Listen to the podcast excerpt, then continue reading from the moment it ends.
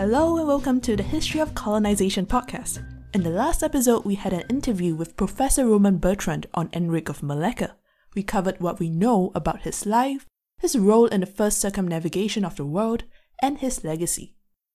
In this second episode on Enric, we look at his characterization in a Malay novel from 1957, namely Harun Aminurrashid's Panglima Awang.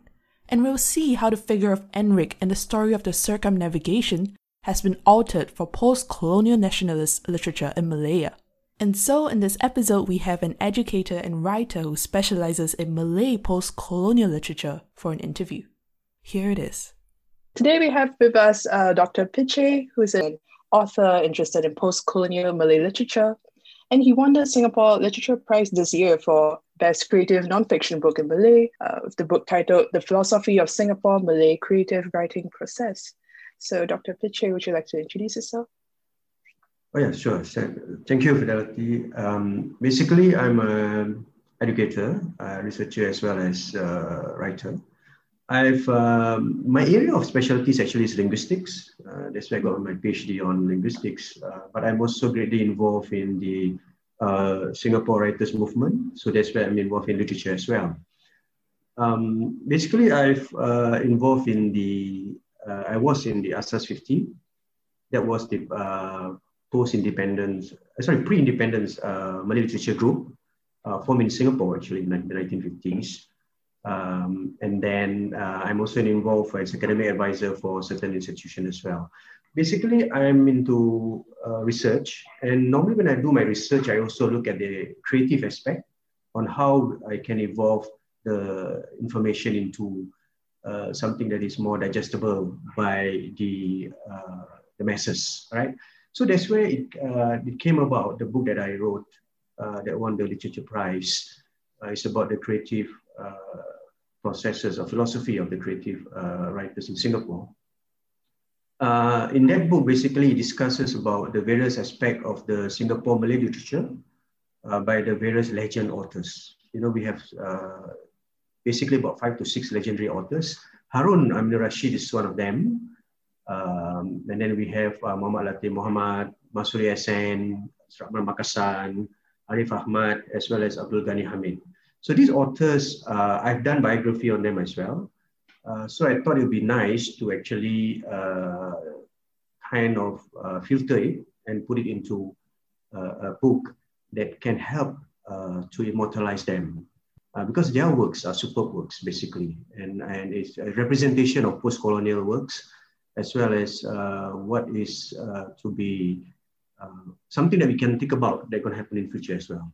So that, that's why I decided to put them in. But apart from that, there are also elements of uh, the, the concept of religion in, in, in literature, as well as the concept of national literature in, in the face of um, of the region, right? regional literature as well, right? So uh, that book basically has those elements. And I think what is special about the book is the fact that, like I said earlier on, uh, it has been simplified. Uh, it has that academic quality as well, but as well as uh, the ability to reach to the masses. Because the whole idea is to make literature continue, right? To continue the process, and especially the younger authors as well, so that they realize what are those things that are necessary or important uh, and later on, when we go into Harun Aminurrashid, we will see that there are many, many superb elements that, that we should mm. uh, continue uh, to, to adapt or adopt in our writings. Yeah.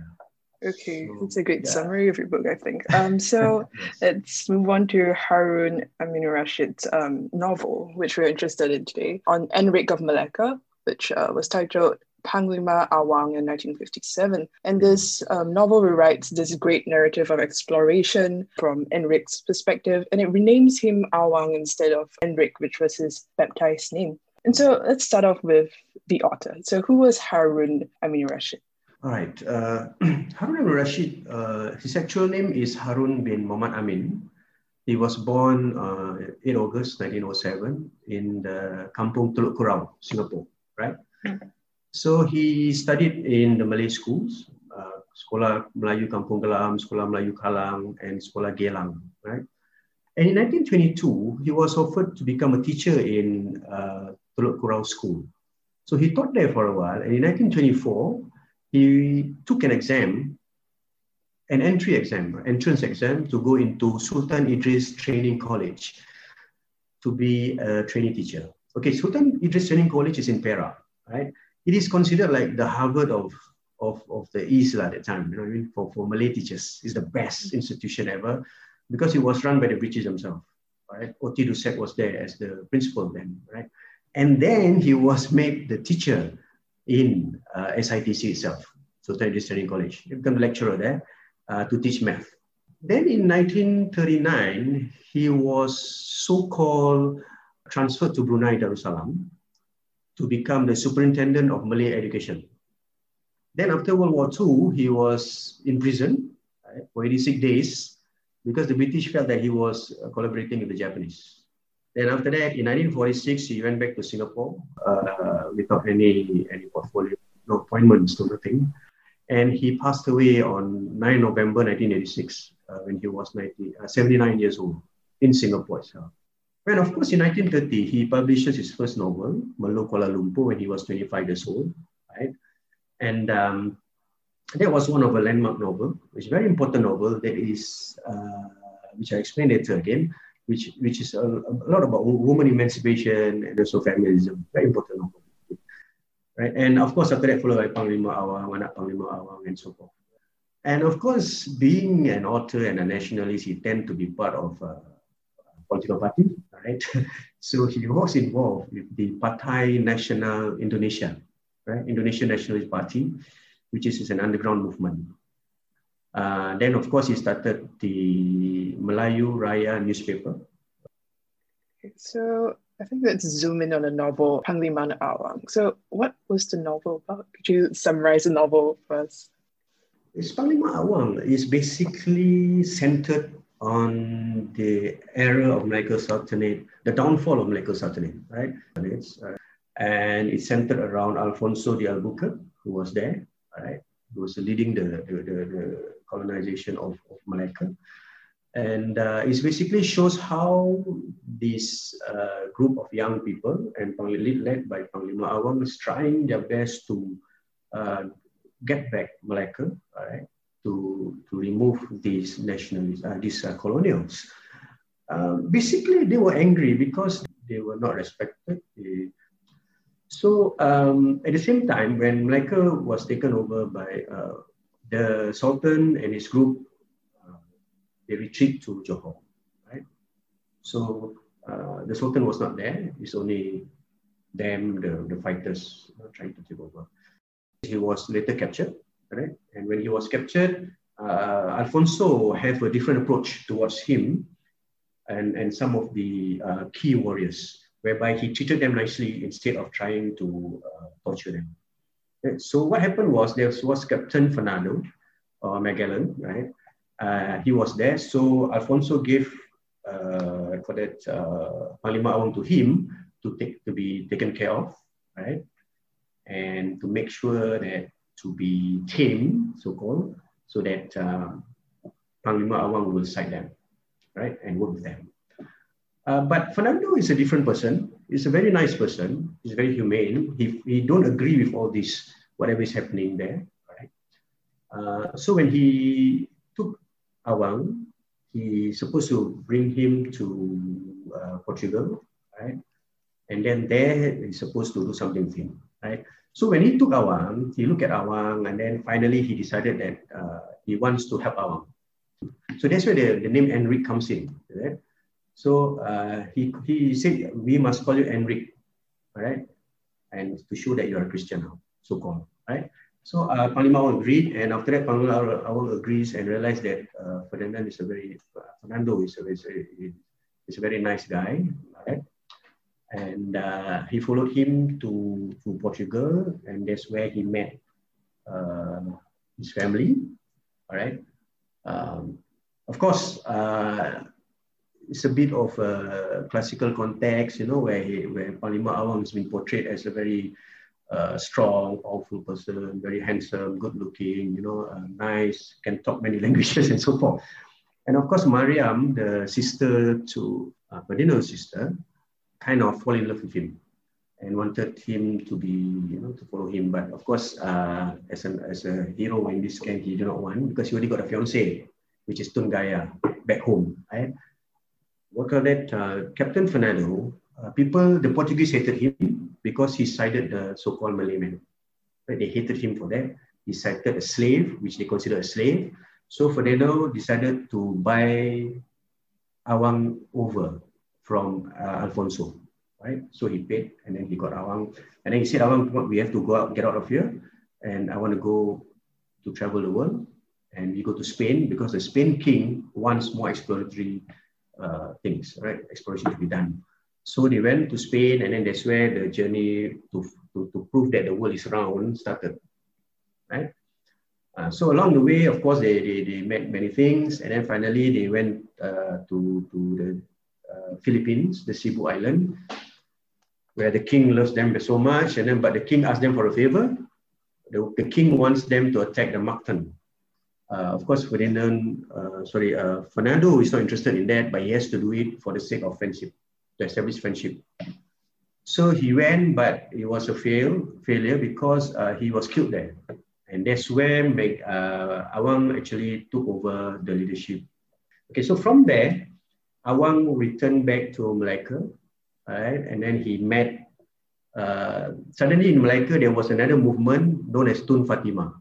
So he wanted to know who is this Tun Fatima movement, comprising of ladies, basically, right? Then after that, he went there and finally he met, actually it was his fiancée who was leading the team, right? And of course, it's a happy ending, right? And then they finally met and then they decided to go to Pahang to meet the king and so forth. So in a nutshell, that is about the novel, all right? It's about the Portuguese coming in, Awang going out, and then he went to sail around the world. And that's where he was considered as the first Malay, or the Malays to be the first person to travel the world uh, because Fernando or Magellan was there after that. And Awang so-called continued the journey. Have you ever heard of the Vietnamese sisters who led the revolution against the Han Dynasty? Or the Achinese woman admiral who commanded an army of widows? How about the world's largest matrilineal society in the highlands of West Sumatra? There's a whole world waiting for you in the Her Story Southeast Asia podcast. Episode by episode, we tell the history of Southeast Asia from her perspective. Join me, Agas Ramirez, as we discover the queens, commanders, and pioneers who don't normally make it into your textbooks. Her story is available wherever you listen to podcasts. Follow us on Facebook, Twitter, and Instagram at Her Story C Pod. That's Her Story S E A Pod in the novel, it's very curious that they actually Harun portrays Magellan in such a kind you know, man, a religious man, you know, whereas like the other colonists, such as uh, Albuquerque, Vasco da Gama, they're all evil they just want to exploit. And so, why do you think Harun would portray one colonizer as, you know, a good person? You think like with nationalist movements, you see um, the colonizers as exploitators. But why that one nice person? Yeah, okay. I think basically, um, if if you look at all Harun novels, uh, he is very uh, balanced in terms of his uh, so-called uh, nationalism, right? Uh, because he believes that not everybody is bad, right, and not everybody is good. You see, people are angry with the British or even the Japanese in that sense, right? As a whole, they are colonials, they are colonizer, they come in, they, you know, they, they create a lot of things, uh, unhappiness, you know. But he also want to show that uh, apart from that, there are those who are good people you know, that can actually help us uh, and bring us back to glory. Right? That's what Captain did, right? Captain Fernando actually uh, brings Harun's up, uh, Awang up from nothing into something very big. So basically, if you notice, uh, this uh, novel is being published is around the time of independence. All right, Malaya achieved independence in 1957 and Harun published it in 1957. So basically, he want to show that not to be angry towards the colonizer, but also to work with them.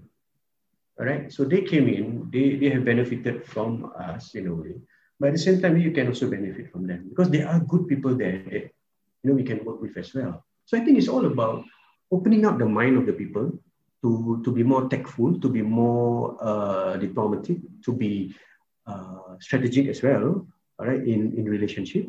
Right? Not to just throw away something that we think is bad, but also to look at it and you know scrutinize it. There are some good things inside that perhaps we can take as well. So that's why he purposely, I think, I think, right, uh, uh, identify one person inside there who is good, right?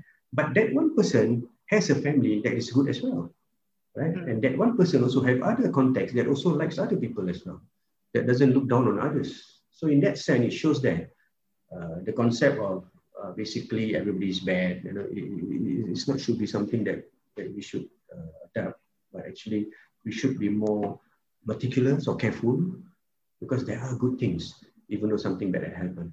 Yeah, I guess as a, I mean, as a history student, it's sort of curious that he chooses Magellan, just because I don't think there was any um, historical source that actually states that Magellan was kind to Awang. I think it was just because Harun needed a figure, and so Magellan just happened to be the person closest to Awang. And so he chose Magellan. But whether that's rooted in historical fact, I, I'm a bit doubtful about that, I think.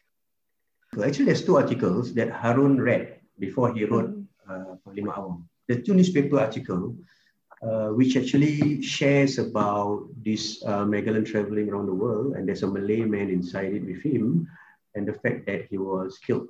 So, so, so Harun, based on these two newspaper articles, before he actually started writing uh, Panglima Awang, I mean, to what extent, uh, there could be to a certain extent, because for a Malay, uh, and I mean, that time where, you know, I mean, Orientalists or, or, or colonizers, they have different perception of this, uh, of us, right? Of the people that they colonize. Henceforth, when you have somebody that is being taken with uh, by the colonizer and take that person in to be with them, perhaps there could be some kind of relationship. Look at the experience of another great author uh, who the British love so much, and he works for Raffles as well. It shows there's a there's a possibility, you know, that, that there is such a good relationship. Uh, because through that, and that relationship was recorded through letters, through everything, there's documents to it. So perhaps based on that, Harun read about that person and he kind of see the similarity, the possibility of such, of such similarity, mm. right? Uh, that person is, I don't know whether you know him, uh, Abdullah Munshi. Abdullah Munshi. Okay, Abdullah Munshi, he wrote a book on Pelayaran Abdullah, the, the travel of Abdullah right? And Abdullah Munshi is uh, is one good example of how British loved him and, and you know helped him out and, and built him because he's a, he's a very smart intellectual person, right? And, and the relationship is there. And Abdullah also interestingly inter- interpreted the Bible into the Malay language, right? To that extent of good relationship that they had, right? And so because of that, I believe I don't look at it in the same way. Uh, there is such a possibility that, that Malay guy with Magellan might have a close relationship. Uh, let's move on to the structure of the novel. So I've read that a novel follows this uh, traditional Malay literature trope called a uh, Panji romance. It goes from having an identity and belonging to alienation in uh, Portugal. And then he finds his way back home and his identity is reclaimed again. But do you think there are any other elements of traditional Malay literature in the novel? And does it combine any modern elements, Western elements, colonial elements in the writing of the novel?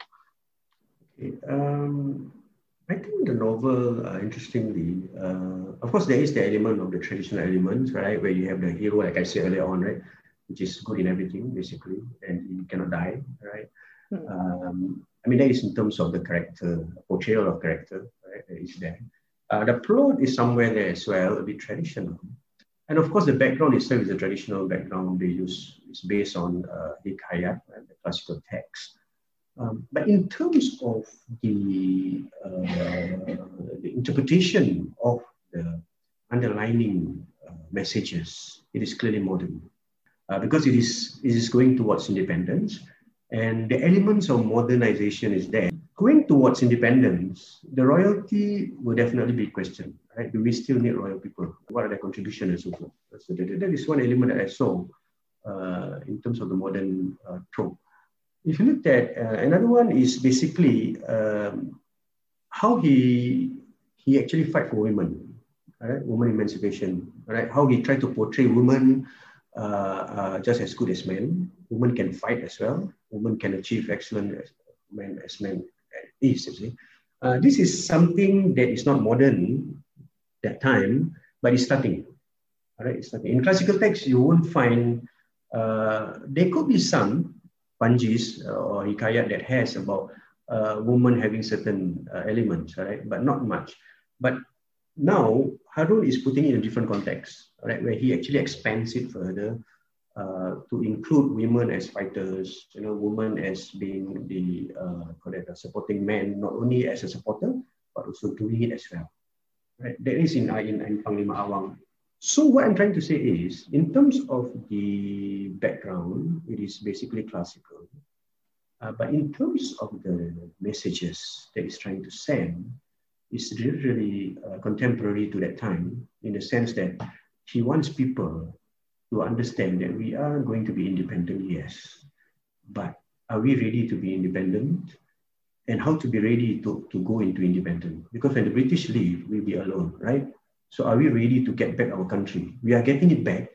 Right? Panglima Awang is like a movement getting back Malaysia, so-called, right? So Panglima Awang come back means we're going to get back our Malaysia, which they get back, lah, of course. uh, but the point is, what's next after that? Um, would you say that Panglima Awang is like a sort of metaphor representation of you know the entire Malay community? Oh, this is super. Okay, you know why? It's very very interesting. You know, it's very interesting. You know why? Because okay, uh, you know the term awang, right? The word awang, yeah. awang in Brunei, every guy, a normal person, will be known as awang. Right? If I go to Brunei, they will call me awang pichin. Those who have some kind of connection with the royalty, they will be called awangku or dayangku. There's a ku behind it, right? And those who directly have link with the royalties, they will be called pangeran. Okay, so interestingly, uh, awang would definitely means a generic term for all guys. All right, or it could be it could be gender based, lah, you know, something like that. But Harun was in Brunei for a while, right? So he was there for a while. Okay, he could be exposed to that, right? So when he came back from Brunei, that's why he started writing his novel.